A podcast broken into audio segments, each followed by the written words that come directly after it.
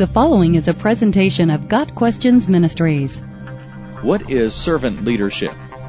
Servant leadership is best defined by Jesus himself.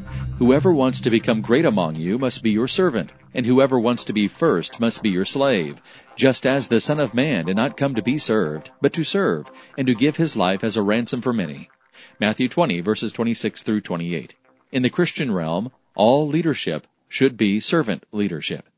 A common misconception among those who want to exercise a leadership role over others is that it comes with glory, power, and positions of honor.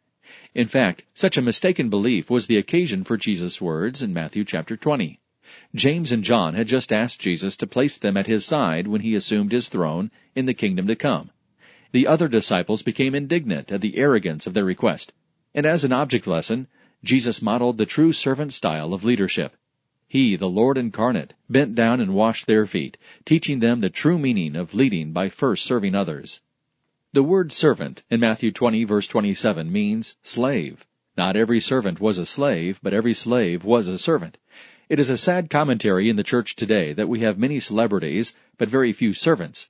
There are many who want to exercise authority, but few who want to take the towel and basin and wash feet. Paul reminds us that our attitude is to be like Christ's, in that we consider others better than ourselves and do nothing out of vanity or selfishness. Rather, we look out for the interests of others. Philippians chapter 2 verses 3 and 4. In this sense, every Christian is a servant. Primarily, the focal point of servant leadership within the church is to prepare God's people for works of service, so that the body of Christ may be built up. Ephesians 4 verse 12. This means, with Christ being the head of the church, the entire church body is served in the act of providing leadership. It's not just the church leaders who become acutely aware of their place at the foot of the cross, but all those within the body of Christ. We must all submit ourselves to Jesus, just as he was in submission to the Father.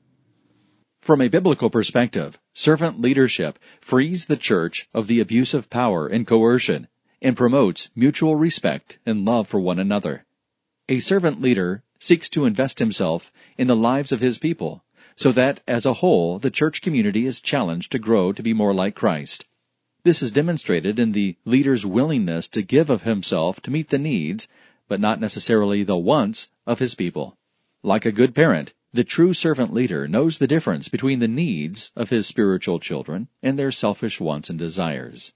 The bottom line to the application of servant leadership is that we don't emulate the examples of the world. Our example is Jesus, who came as a servant. Therefore, our mission is to serve one another, to give of ourselves. Christ came to give his life. We are to give our lives, not only in service to him, but to our fellow man, including those in the church and outside it.